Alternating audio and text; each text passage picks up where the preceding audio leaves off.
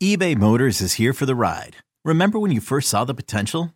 And then through some elbow grease, fresh installs, and a whole lot of love, you transformed 100,000 miles and a body full of rust into a drive that's all your own. Look to your left, look to your right. It's official. No one's got a ride like this. There's nothing else that sounds like, feels like, or looks like the set of wheels in your garage. With over 122 million parts, you can make sure your number one ride or die stays running smoothly. So there's no limit to how far you can take it. Brake kits, turbochargers, engines, exhaust kits, roof racks, LED headlights, bumpers, whatever your baby needs, eBay Motors has it. And with eBay Guaranteed Fit, it's guaranteed to fit your ride the first time, every time, or your money back. Plus, at these prices, well, you're burning rubber, not cash. Keep your ride or die alive at ebaymotors.com. Eligible items only. Exclusions apply. You could spend the weekend doing the same old whatever, or you could conquer the weekend in the all-new Hyundai Santa Fe. Visit HyundaiUSA.com for more details. Hyundai, there's joy in every journey. Welcome into Loho Daily. I am Loho, aka Laurence Holmes. Thanks so much for listening to the podcast. Sunday was incredible. And it was incredible trying to keep track of everything that was in front of us on Sunday. Let me run you run you through what it was like for me and I imagine what it was like for you going through all of this stuff. Well, the first thing was as you may know, like I'm not doing the football after show anymore on NBC Sports Chicago. So I was trying to figure out like what I'm gonna do with my day. Like what what's the important part of my day? How is it gonna work? Because it works differently. Before my routine was pretty simple. The routine was I'd get up, I'd go to the gym, I'd work out, and then I'd have a really small breakfast and, and head down to the studio obviously that's changed. I don't have to worry about that anymore. And I am not even sure if I would have even been in the studio to begin with, but I digress. So I said, well, I haven't had like breakfast on a Bears game day morning in forever. So I went to one of my favorite spots in Hyde Park, got some French toast, got some bacon, and just watched a lot of the pregame shows. It was interesting watching the NFL pregame shows because at one point Fox and CBS went to Alicia Keys' version of Lift Every Voice and Sing at the same time. And I didn't know if that was on purpose or if it was just the way that each one of their schedules worked out. It was interesting watching all of the shows, NFL Network. I bounced around NFL Network, ESPN, when Fox came on at 11 o'clock, and when CBS came on at 11 o'clock like watching all of those shows was fascinating to see how they were going to deal with the issues of COVID and see how they were going to deal with the issues of social justice and what's happened inside the NFL because of how athletes are attacking some of the issues that they are dealing with in society. I thought that all of the pregame shows did a really good job of handling it. I really thought that Howie Long was one of the more impressive people that I saw talking about the subject. And it's weird because I've obviously, like, I have a relationship with Kyle and I know Chris a little bit. I've interviewed Chris too. And you could tell that he has talked to those two young men about what his stance should be. What I really enjoyed about what he said was that it wasn't just kind of this perfunctory, everyone needs to get along. He took actual ownership of some of his past opinions. And I thought that was cool. Like that's that's that's how you move things forward when people are willing to go back and look and be like, hey, was I a part of this? Did I play a role in this? So shout out to Howie Long for that. I thought they their discussion was really good. I also thought it was funny that Jimmy Johnson is taking full advantage of being at home At one point, he was counting on his toes. It was hilarious. So now I'm ready. Like I got my flip card. I'm ready to go with with the Bears game. Like I'm super laid back and I'm ready to to to get into this game. I done my pregame podcast like the day before.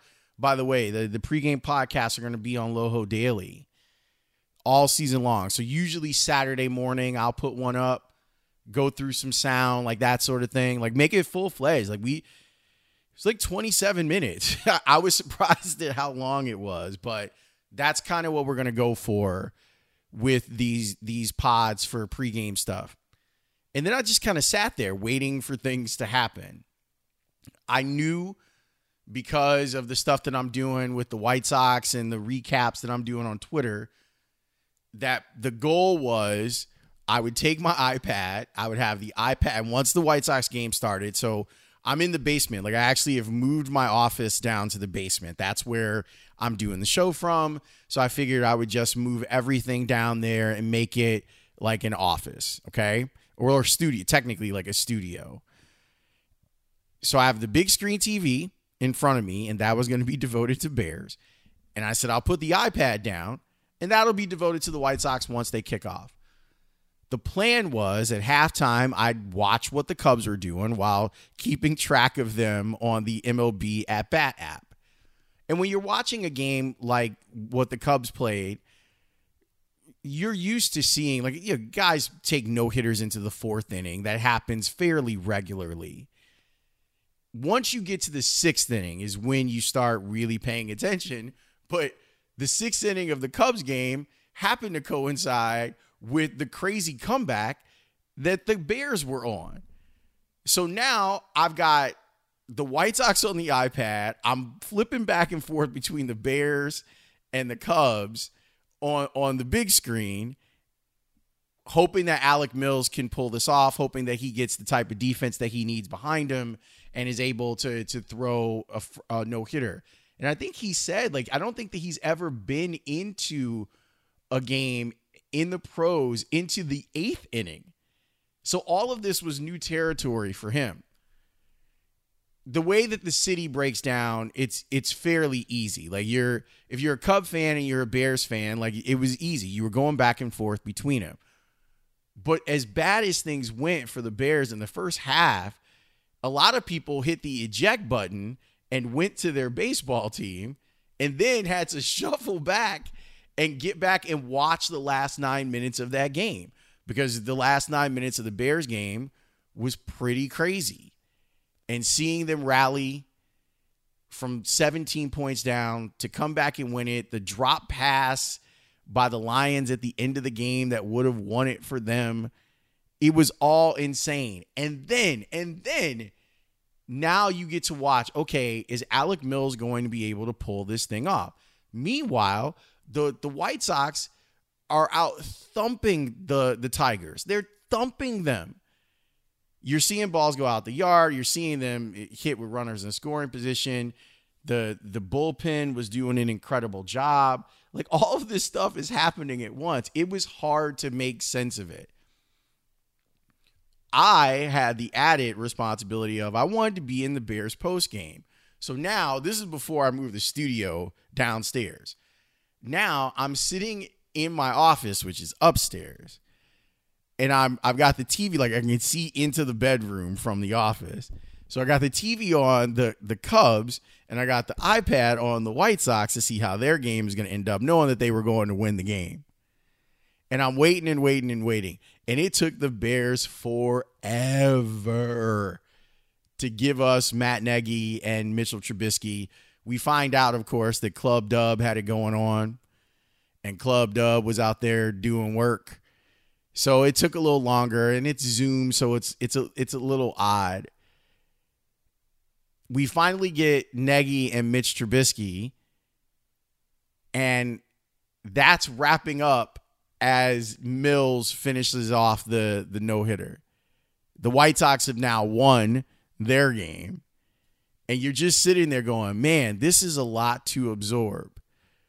These are the moments as as sports fans that we all kind of crave, right? These are the moments that we look forward to.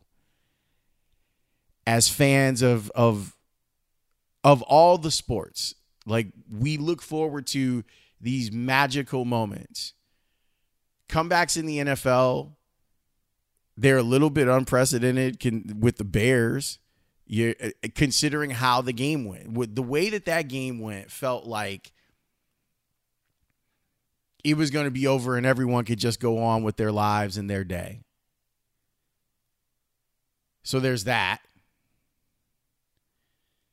But you get all this magical stuff that was happening. And it it takes for me at least, it took a couple of hours to really kind of put together how I feel felt about the day. All of this stuff. And then you look up and it's six o'clock. Like by the time that I had settled into my chair to watch Red Zone, which is which is something I was desperately looking forward to. And I was like, oh, I'll have all the time in the world. I don't have to be in the studio. And we usually did like an 80 minute post game or whatever. And then I would go to the score and do the podcast. And then I would come home. I didn't have any of that. Like I just all I had to do was come downstairs and, and sit in my favorite chair and watch Red Zone. But you look up and it's almost six o'clock. And you've had a no hitter to enjoy, and you've had a Bears comeback to enjoy, and you've had the White Sox having the best record in the American League to enjoy. You had all of these things happen in a four hour time span and then digesting all of it over the next couple of hours and getting all of the post game notes and everything else. It was a pretty wonderful day. On top of it, we hadn't seen the sun in a week. And I don't know if you got outside after the game was over, but the sunset yesterday was incredible. It was a big sun, like we're getting close to the equinox, getting close to Chicagohenge. It was terrific. It was terrific. Sport good sports days when we were in March and April and May and didn't know if sports was going to come back. These were the type of days that we were looking for. We were lucky to have them, and I'm glad that we got them. Sunday was awesome. I hope you enjoyed it because I know I did.